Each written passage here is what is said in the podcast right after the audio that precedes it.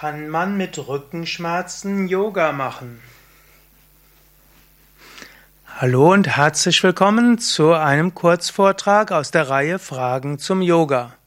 Und ich habe heute etwas bekommen, was keine Frage ist, sondern eine Behauptung, mit meinen Rückenbeschwerden kann ich doch kein Yoga machen. Stimmt das? Ich würde behaupten, Gerade wenn du Rückenbeschwerden hast, solltest du Yoga machen. Yoga ist eine der effektivsten Weisen, um Rückenschmerzen zu beheben.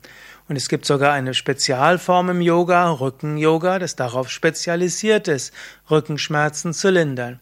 Und es gibt eine Menge von empirischen Studien, die zeigen, dass wer Yoga übt, weniger Rückenschmerzen hat. Eine der effektivsten Strategien, Rückenschmerzen zu, zu überwinden, ist Yoga.